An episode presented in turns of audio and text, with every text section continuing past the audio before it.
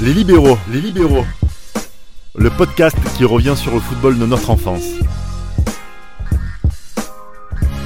Les libéraux, le duel. Vous écoutez bel et bien le seul podcast au monde, mesdames et messieurs, qui vous propose ce genre de sujet.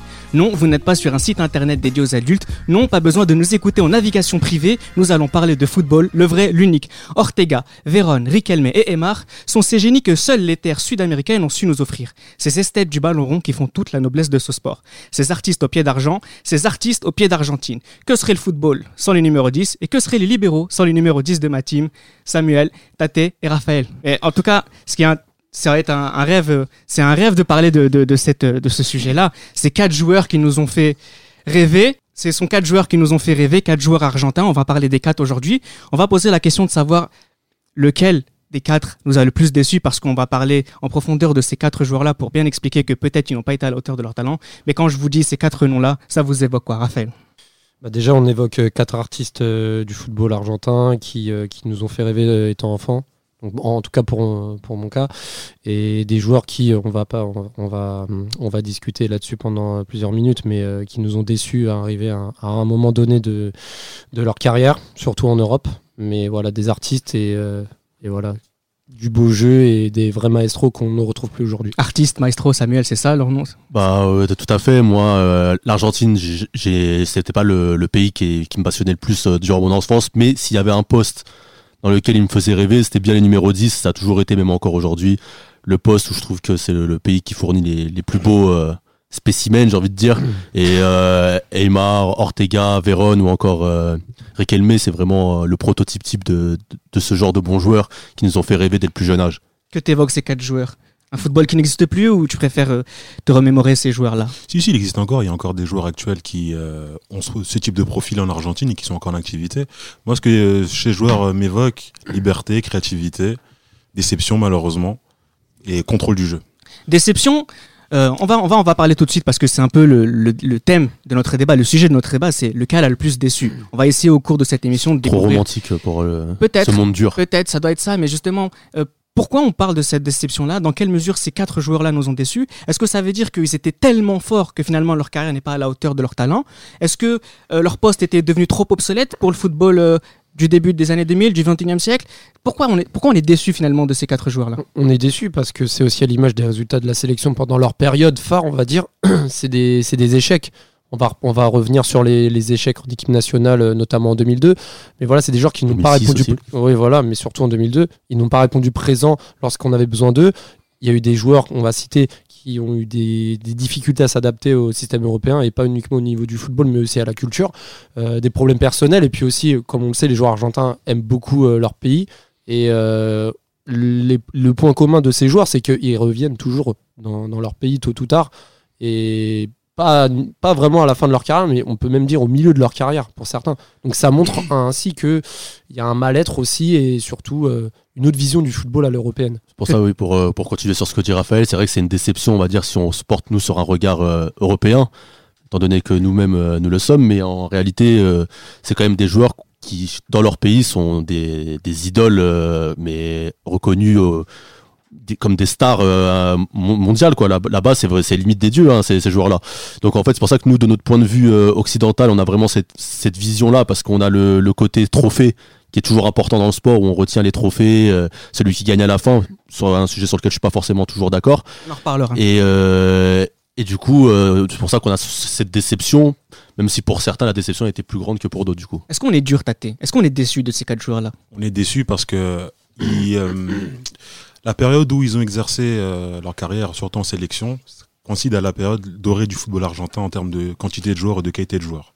Entre 96 et 2006, je peux, même prolonger jusqu'à 2007 à la Copa América, il y a eu un vivier de joueurs à travers les clubs européens et même euh, en Amérique du Sud. Il y a eu un tel vivier de joueurs d'une cinquantaine de joueurs qui Les petits frères de Maradona? Pas que les petits frères de Maradona, les petits frères de Passarella, les petits les frères enfants. de, les enfants euh, de, de, de Canidja, les enfants de Buruchaga. Il y a eu une telle qualité, quantité de joueurs en qualité que on peut forcément parler de déception. Il faut dire que s'il y avait une grosse concurrence aussi à côté, c'est ça. Euh... Et grosse, Donc... et grosse attente. Et puis en plus, là, on cite des joueurs, mais il y a même sur d'autres postes. Hein. Moi, je pense à Javier Saviola, euh, de ce genre de joueurs qui aussi étaient très très euh, Non, des- très très euh, précoce. C'est ça, très précoce. Et on attendait beaucoup d'eux et qui ont plus ou moins déçu à l'arrivée. C'est bien que Tate parle de 2007 parce que justement pour moi c'est vraiment le peut-être pour moi même le plus gros échec et le la fin en fait. Ça Ouais. signe la fin de cette génération là. Exact, exact. Et c'était là où il devait la prendre parce qu'il y avait de la concurrence en face, n'était peut-être pas aussi forte que Bien dans les sûr. autres compétitions. Bien sûr. Que oui. le Brésil arrive avec une équipe remanie à fond et Oui. encore cette déception immense euh, Après- avec après- cette finale où ils sont ils passent complètement à côté quoi. Exact. On aura l'occasion de, de euh, parler de la Copa Aymar, il y a- 2007. On aura l'occasion de parler de la Copa 2007 comme on aura très bientôt l'occasion de parler de la, la Copa 2004. Mais j'aimerais quand même qu'on qu'on s'arrête sur cette question de déception pour aller pour finalement euh, passer à côté de, de ce débat-là et rendre vraiment hommage à ces quatre joueurs-là et en, et en règle générale au numéro 10 argentin. Cette déception, toi euh, Samuel, tu parlais de, de palmarès par exemple. On a quatre joueurs qui ont des palmarès totalement différents. Les quatre ont un beau palmarès sud-américain. Ça compte. Tout à fait. Les quatre ont, ont joué dans des gros clubs européens. Ça compte aussi. Est-ce qu'on dit qu'on est déçu par rapport à leur talent? Je pense notamment à Emar ou même à Ariel Ortega, dont on parlait de nouveau Qui- Maradona assez rapidement, Qui est plus vieux que les autres aussi. qui est plus vieux que les Oui. autres, on en reparlera tout à l'heure. C'est le, plus vieux des, des quatre. C'est le grand Mais frère est-ce que quelque part aussi, j'ai envie qu'on peut-être qu'on s'attarde sur euh, le changement peut-être de paradigme tactique à l'échelle européenne, où finalement les 10 sont obsolètes. Et les premiers à en souffrir, ce sont ces joueurs-là. Là, t'étais pas d'accord? Je, suis- je suis pas complètement d'accord parce que si on regarde bien euh, les Italiens, ils ont un peu copié ce que les Argentins faisaient avec le numéro 10 et le numéro 8. Et les, quand on regarde bien les formations de Serie A, quand, avec les trois défenseurs et. euh, Précise la datation. Tu 4-5-1, parles de quelle Je époque parle de, dans les années 90 et au début des Non, moi je te parle vraiment de la période où ils sont meilleurs de leur forme, c'est-à-dire après 2000, après 2001, 2001, 2002, 2001, 2006. On est beaucoup en- dans des équipes en 4-4-2. Ah, mais quand on regarde bien les 4K2 en diamant des Italiens, que ce soit Parme, que ce soit le, Mi- le Milan d'Ancelotti, ça reprend ce que euh, euh, Bianchi faisait avec euh, Boca dans les années 2000, avec le numéro 10, le numéro 8, le, le volante et le numéro 6, et les deux attaquants, qui peuvent être complémentaires euh, à, chaque, à chaque fois. Donc, c'est pas une question d'obsolète. Au niveau tactique, je pense que c'est plus au niveau du rythme qu'il y avait euh, une différence. ça soit surtout ça pour euh, Riquelme parce que à la Ah. Or- Ortega arrive dans une période quand même plus euh, avant 2000 et il- à cette époque-là les 10 étaient encore au top et il a quand même pas eu une adaptation réussie spécialement en Europe et Aymar lui arrive dans une équipe à Valence au début des années 2000 qui joue avec des 10 Ouais. il y a Mendieta et Aymar joue 10 aussi et ça joue au ballon euh, quand même c'est une équipe où justement Aymar à la rigueur on voit euh, ce que tu dis euh, Reda dans le sens où au départ il arrive, il est très performant en tant que numéro 10 et plus on avance sur les années et là on a l'évolution du foot 2003, 2004, 2005 jusqu'à 2006 et moins il devient performant. Juste au départ à Saragosse Mais justement au début- à, à et en plus- 2006. et en plus, au début, il avait été élu euh, troisième meilleur joueur sud-américain de- du Ah, mais championnat. ça il est, il est avec énorme. beaucoup de joueurs sud-américains cette année-là. De en- en Ligue 2001 un, à donc, 2004, il est énorme. Ouais. Et à partir de 2004, C'est quand le Benitez qui le flingue. Ouais. dès que- bah, Après le titre. Après le Benitez titre. ne joue pas avec euh, de ce, genre de, de joueurs-là. Et ça le commence à le faire sombrer. Il fait à Saragosse où la descente continue. Il se relance à Benfica après C'est une parce bonne année que 2007, hein. c'est le meilleur Ouais. joueur sud-américain. Ouais, mais Saragosse descend. Saragosse descend. Non, c'est l'année Après, d'après. là, Ouais, d'après, l'année d'après. 2007, Mais après 2008, Benfica ouais. il se relance parce que c'est un championnat portugais et il fait une belle fin de carrière en Et Europe. puis on le football portugais à ce moment-là reprend du poil de la bête aussi. ça. hein, donc et je trouve que c'est vraiment lui, on va dire que qui représente le mieux c'est ce changement de football, le fait que on voit vraiment dans sa carrière le développement du la baisse de, Qu'est-ce qu'il leur est imputable Parce que quand je regarde, parce que tu parles d'Ortega, c'est vrai qu'Ortega c'est le plus vieux, il est en 74, il joue beaucoup aussi au début des années 90, mais il a aussi, il a fait quasiment euh, 10 ans dans les années 2000 aussi. Donc c'est quelqu'un qui a connu les années 2000, parce qu'il a un an de plus que Véron, hein, pas, c'est pas non plus euh, beaucoup plus vieux. Mais est-ce que qu'est-ce qu'il leur est imputable? Il travaillait moins bien ou est-ce que c'est la température tout bêtement? Est-ce que c'est le rythme de travail? Ça change complètement par rapport à la... Qu'est-ce qui leur est imputable? Parce que là vous avez dit Benitez, moi j'ai parlé de changement de paradigme, de tactique, mais, que- mais quel est le reproche? Il y a aussi les blessures. Est-ce que les blessures c'est parce qu'ils travaillaient moins bien ou est-ce que c'est la faute à pas de chance? Mais il y a eu beaucoup les blessures, c'est un point Le commun aux Moi quatre, je, hein. moi, je pense qu'il y a le rythme aussi, puis il y a aussi les déc- à chaque fois quand tu rentres, euh, tu fais je ne sais combien de milliers de kilomètres pour rentrer pour faire les matchs avec ta sélection, la Copa América, qui, euh, qui, qui t'a- qui t'amène à une certaine exigence physique de ton corps, adaptation, humidité. Tu vas jouer au Pérou, en Bolivie, tu reviens, etc. Euh, à l'époque, c'était pas, on va dire que c'était pas comme aujourd'hui où vraiment il y avait, euh, il y avait, enfin, on va dire l'exigence physique était moins importante avant, mais il devait faire avec ces contraintes-là. Donc je pense aussi que ça y joue. Et puis aussi, moi j'a- j'appuie vraiment le problème de, du changement culturel et même tactique. Le rythme. hein. Le rythme, il y a ça. tout en fait. Je trouve qu'on minimise ça. Pour moi, on c'est se rend le pas rythme. compte. C'est le rythme. On Le, championnat argentin et le championnat brésilien, c'est Le des rythme. championnats techniques mais qui sont lents Mais par dans, le, rapport, à dans leur, la- le, le jeu. par rapport à leur poste, par rapport à leur façon de jouer, parce de- que les Argentins, dans les années 2000, il y en a plein qui ont réussi. Oui, mais en fait, là- à d'autres postes, bien sûr. Donc est-ce que c'est une question de poste? Parce que Cambiasso. Samuel ont réussi parce aussi. que c'est des 10 une question de poste. leur- on leur demande pas de défendre en Argentine. On leur dit juste d'organiser le jeu. Tu nous fais rêver, tu as la balle, tu fais des caviars. Quand ils arrivent en Europe, on leur demande de faire un travail défensif, de faire des replis, Qui est nouveau pour de, faire des choses qu'ils n'ont pas l'habitude de faire. Donc dans ce cas-là, ils sont moins performants dans leurs tâches offensives. Et ça, ça a aussi un impact sur leur, euh, leur morale, leur envie de jouer, sur plein de choses, je pense. C'est va- pareil pour, les, pour, Oui, tous t'as les pour tous les Sud-Américains en soi. hein. Bah, L'exemple est criant avec Véron. Quand Véron était à la Lazio, il avait une cer- certaine tâche où il devait faire que des courses euh, tout droit. Quand il arrive à Manchester, il a un changement de rythme avec, euh, il doit aller en avant, en arrière, à gauche, à droite, avec euh, Roy Keane et Paul Scholes qui prennent euh, Ah, les devants ou le, et derrière. C'est très varié. C'est un jeu de passe. Il doit prendre devant le but. Il doit faire les replis de ça. Il était complètement Après, perdu. ouais, après, est-ce que, cramé, ouais, mais parce que après, est-ce que Véron était vraiment discipliné pour ce niveau d'exigence? Il était discipliné, mais Moi, le je suis problème, pas sûr. il était discipliné, mais le problème, c'est que c'est un changement de rythme incessant. Et comme a dit Samuel au début, on leur demande dans, leur championnat d'être des numéros 10, de donner des bons ballons. On leur demande même à des moments, ils peuvent même rater 6 ballons, mais si le septième est bon, on retiendra que ça. Et en, et en Europe, ça, ça marche pas. Surtout en Angleterre. l'Italie aussi, Vérone. L'Italie, c'est un championnat qui est, enfin, c'est une culture foot qui est proche de l'Argentine. Exact. Donc Vérone qui arrive d'Argentine, en Italie, ça se passe à merveille. Le jeu est, c'est ce qui lui correspond, c'est bien.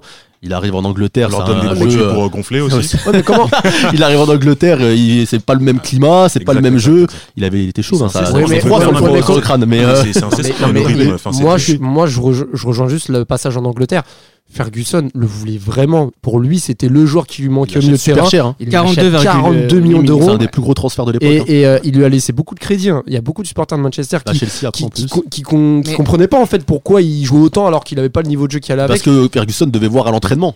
Il devait voir que Vérone, ce qu'il faisait à l'entraînement, Ah, c'est ce mais qu'il voulait voir. il a en regardé la Coupe du Monde deux 2002, ans. euh, Il Ferguson. venait de deux ans énormes. Mais en non, mais il vient avant. Il vient en Il vient 2001. avant la Oui, Coupe du Monde Mais 2002. en entre temps, oui, mais entre temps, il a en Ah, mais 2002-2003, il joue il beaucoup. vient, hein. il vient parce que Ferguson se fait taper deux fois contre le Real et Oui. contre le Bayern. Il voit qu'il il doit avoir un troisième mec au Avec milieu. de Beckham sur le banc au passage.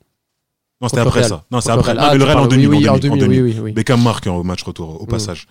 Il se fait taper en 2000 contre le, Bay- contre le Real et en 2001 contre le Bayern. Il voit très bien qu'avec les deux milieux, il a besoin d'un troisième milieu de terrain qui, techniquement et tactiquement, soit au point. Ce que Véron était. Mais le problème, c'est que le mariage n'a jamais collé avec Roy Keane et Paul Scholes parce que le rythme, il est pas assez différent en Angleterre que. euh, Mm. que euh, C'est des joueurs qui marchent, à, qui marchent à l'affectif aussi. euh, Roy Keane l'a broyé avec il y a, il y a par exemple Riquelme quand il arrive au Barça, il arrive, c'est euh, c'est Van Gaal. Ouais. C'est Ouais. pas son style de football. Van Il Gaal, le fait jouer à pas gauche. ces joueurs-là, il le fait jouer à Mais gauche. Ça, ça, Quand, il arrive à Villarreal, il est avec des Sud-Américains, il est dans une ambiance dans un pays latin, il est, il est dans l'idéal pour pouvoir épanouir son Oui, football. mais- C'est pareil pour Neymar quand il est à Valence, il est avec Hector Cooper, c'est un Argentin, il sait comment le faire mais jouer, il l'a voulu. Quand c'est Benitez qui arrive, Benitez il veut pas ça. Mais Ça, oublie pas aussi, oublie, oublie pas que- qu'au FC Barcelone, t'as Saviola, t'as plein de joueurs sud-américains Oui, mais également. C'est surtout le positionnement qui a mais aussi. positionnement, mais c'est pas ça. C'est, Saviola, c'est un buteur, on lui demande de marquer des buts. Euh, Van Gaal, il veut que ses milieux ils travaillent. Oui, mais- à Manchester, on a vu Di Mais Maria, ça n'a pas marché. Tu as joué, Ouais, tu as joué au football. Quand tu joues milieu axe et milieu côté, Oui. c'est pas les mêmes exigences. Déjà en termes de kilomètres parcourus et surtout en, en tâche défensive et même en, en vision de jeu. Ah, mais Van Gaal veut pas d'axial. Même avec Manchester, il, il met joue Di en Maria sur son sûr. côté. euh, Di Maria, il était cramé au bout de, de trois matchs. Bien sûr, donc c'est surtout le positionnement pour moi qui positionnement, fait. oui, c'est pour ça. Mais Riquelme, Riquelme il est un vrai son 10. élément. Il était Riquelme dans est un vrai 10 qu'on- qu'on fait jouer sur un côté parce qu'on veut pas jouer avec un 10. Alors, on va c'est s'en- qu'un vice, au final. on va- on va s'intéresser comme rapidement au PSG. à chacun d'entre- on va, on va parler de Pastore rapidement aussi. côté. Ça a marché. hein. On va parler de Pastore et plein d'autres numéros 10 argentins aussi qui, quelque part, nous Avec ont Carlo. déçus. Juste, on va essayer de, de se concentrer très très rapidement sur chacun des joueurs. D'abord, Ariel, Ariel Ortega. Donc, c'est quelqu'un, c'est le plus vieux du, du lot. Il est né en 74. Il a joué professionnel de 91 à 2012. Il a 87 sélections. C'est celui qui a le plus de sélections. Ariel Ortega, c'est peut-être celui qui a eu le plus de pression dès le départ parce que c'est celui qui vient juste après Diego Maradona. Coupe du pas. Monde 94, il joue deux fois à la place de Maradona parce que Maradona ne, ne joue pas. Suspendu euh, de Voilà. Et C'est- celui qu'on connaît grâce à la sélection aussi. Ne parlez, pas, ne parlez pas des trois autres, mais Ariel Ortega, pour vous, ça, ça vous évoque quoi?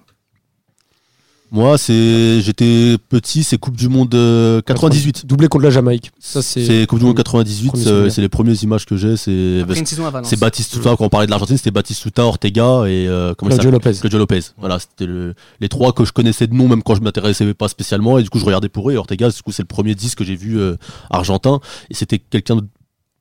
Je le vois Un peut-être peu moins. déporté. Il était un peu déporté Ouais, sur le et je le, je le vois peut-être plus euh, dans le.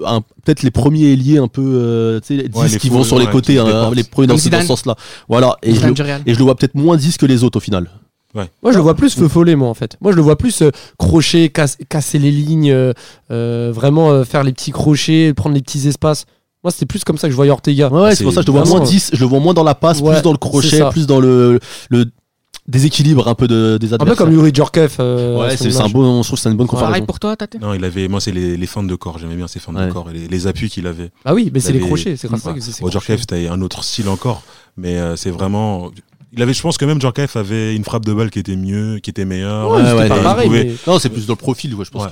que. C'est peut-être aussi celui qui a le moins joué en Europe. Il a fait une saison à la Sampdoria, il a fait À une Valence. saison à Valence. Il a joué avec Pierre Lègle, là, la Sampdoria. a- oui, en- avant d'être relégué. Ouais. Mais il a joué aussi, euh, il a joué aussi À à, finalement. C'est peut-être celui qui a la, moins idole, là. meilleure car- la, meilleure, la moins Ouais. bonne carrière européenne, mais c'est celui qui a le plus de sélections argentines.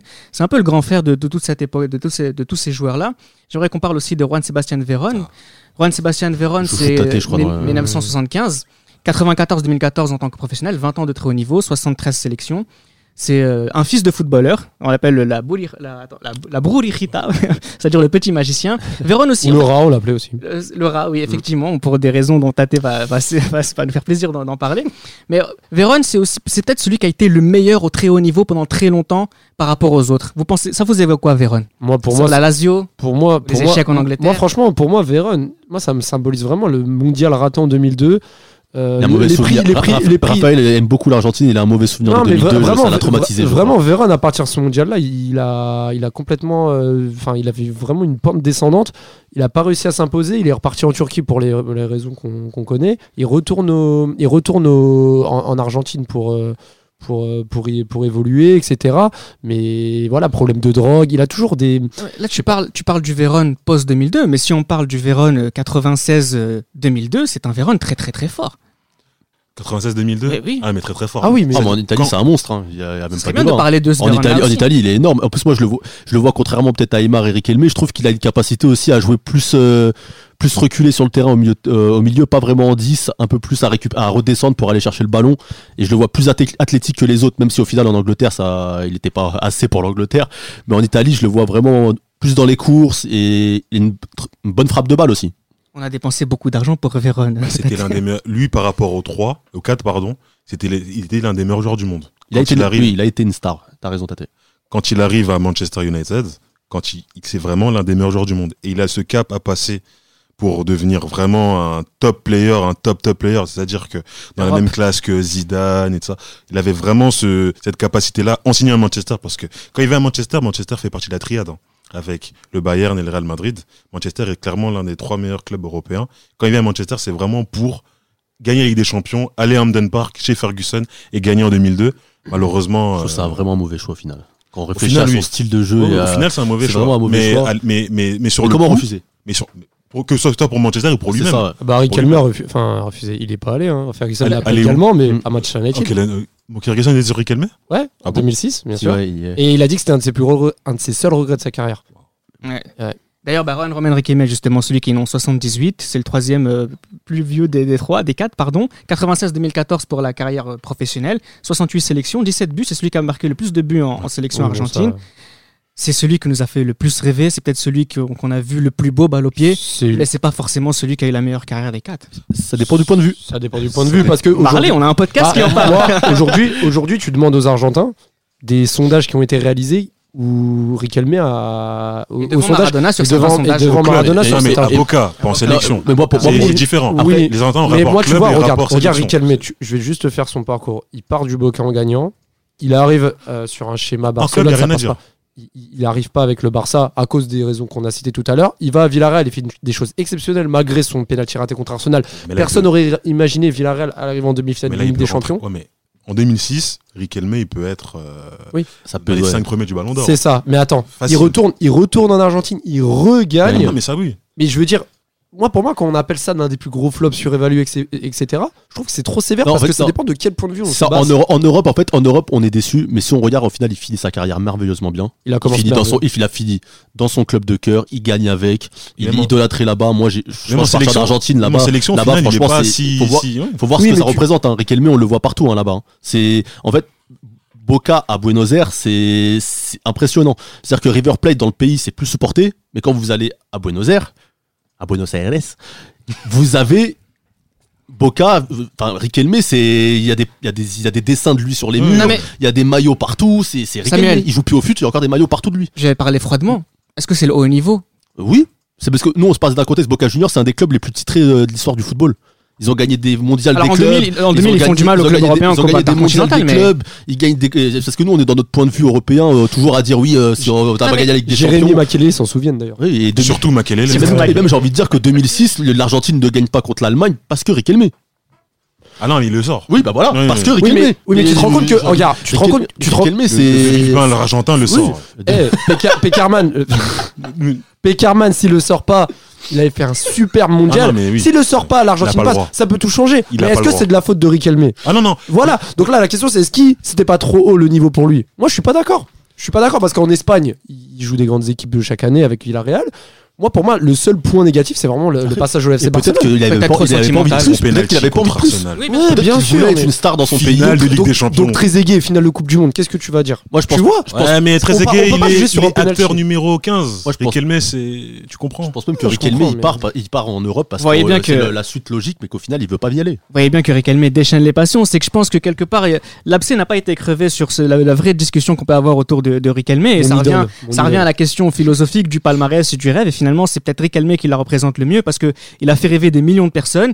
Mais il y a des grands joueurs qui ont joué à la même génération que lui qui lui disent Bon, bah, euh, t'as fait quoi de plus que nous, par Mais exemple les gars, si on est là à parler de football aujourd'hui, c'est pourquoi? Pour parler des gens qui nous ont fait rêver. oui, comme Riquelme, donc, bien pour- sûr. donc- donc, au final, c'est quoi le résultat? Il y, a un dernier- joueur aussi qui a- nous a fait réveiller particulièrement à moi. Samuel, c'est Pablo Aymar. Pablo Ouais. Aymar, c'est le plus jeune, né en 79, 20 ans de carrière de très haut niveau entre 94 et 2015, 52 sélections.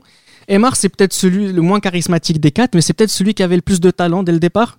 Vous, savez, vous avez quoi, Pablo Aymar Et- Moi, je, je supporte encore Valence en Espagne aujourd'hui pour Pablo Aymar. Pour vous dire, en fait, c'est que et même si maintenant ils ont rien gagné depuis, j'en peux plus. D'accord, je sais même plus depuis quand. Je regarde les matchs, j'ai envie de pleurer. de Valence Je, oui, je, gagner une Coupe d'Espagne là récemment. Ouais, Il y a le joueur préféré Christ, il y a Ah, le joueur mais- préféré d'Il mais, Christ, euh, Rodolphe Santini Mina. quand je, je, je, je souffre, je souffre maintenant, mais Aymar, Aymar m'a fait rêver. Moi, j'ai commencé à regarder euh, dans les années 80, fin 90-2000 et le, le, le Valence d'Hector Cooper et, et Pablo Aymar, pour moi, c'était incroyable. Une, une, Et, anec- et- et pour vous dire, moi, même en Argentine, je suis plus Boca, mais c'est un gars de River, mais je l'aime plus que Riquelme, quoi. une- moi, Aymar, c'est mon. c'est trop beau. Une anecdote de Maradona qui disait que, euh, En 2000, ouais. que qu'en gros, euh, Aymar c'est le joueur sur lequel il mettrait le plus d'argent pour aller le voir jouer. Oui, mais déjà, même- pour lui, c'était Je crois vraiment. que même Messi, le. C'est le fils, c'est le de Messi. Messi, c'est le, c'est le fils de Aymar. et- Aymar, c'était incroyable. Alors juste, on a...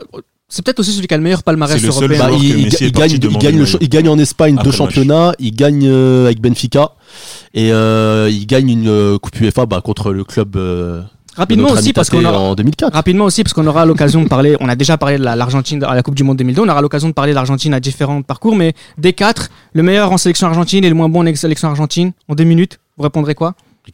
Le meilleur. Ouais. Le Mais meilleur, en, mais en club, c'est Véron. Non, non, en sélection En argentine, en sélection argentine, le meilleur le argentin. meilleur, c'est Riquelme. C'est Riquelme. Pourquoi Explique, et le moins bon des... Le- Parce- mais Parce qu'on a, on, pas, on- en fait, on n'a pas de, de points vraiment, euh, de points négatifs à, à mettre sur Riquelme. Et des positifs, t'en as beaucoup en Parce sélection que le point, le point, attends, juste, je reviens. Le point le plus négatif de l'équipe d'Argentine, c'est en 2002, il est pas là. Donc on peut pas jeter la faute sur lui. Et en 2006, il est là. Et euh, jusqu'à preuve du contraire, il a, il a fait tout ce qu'il fallait faire pour aller au bout. Donc, euh, Le plus décevant des quatre, Tate En sélection argentine, Ah, Aymar. c'est- C'est Véron. C'est Véron. Pour moi le plus. c'est Véron. C'est- C'est Véron parce que malheureusement, il avait, euh, le- il avait les clés à la sélection, il avait le leadership technique.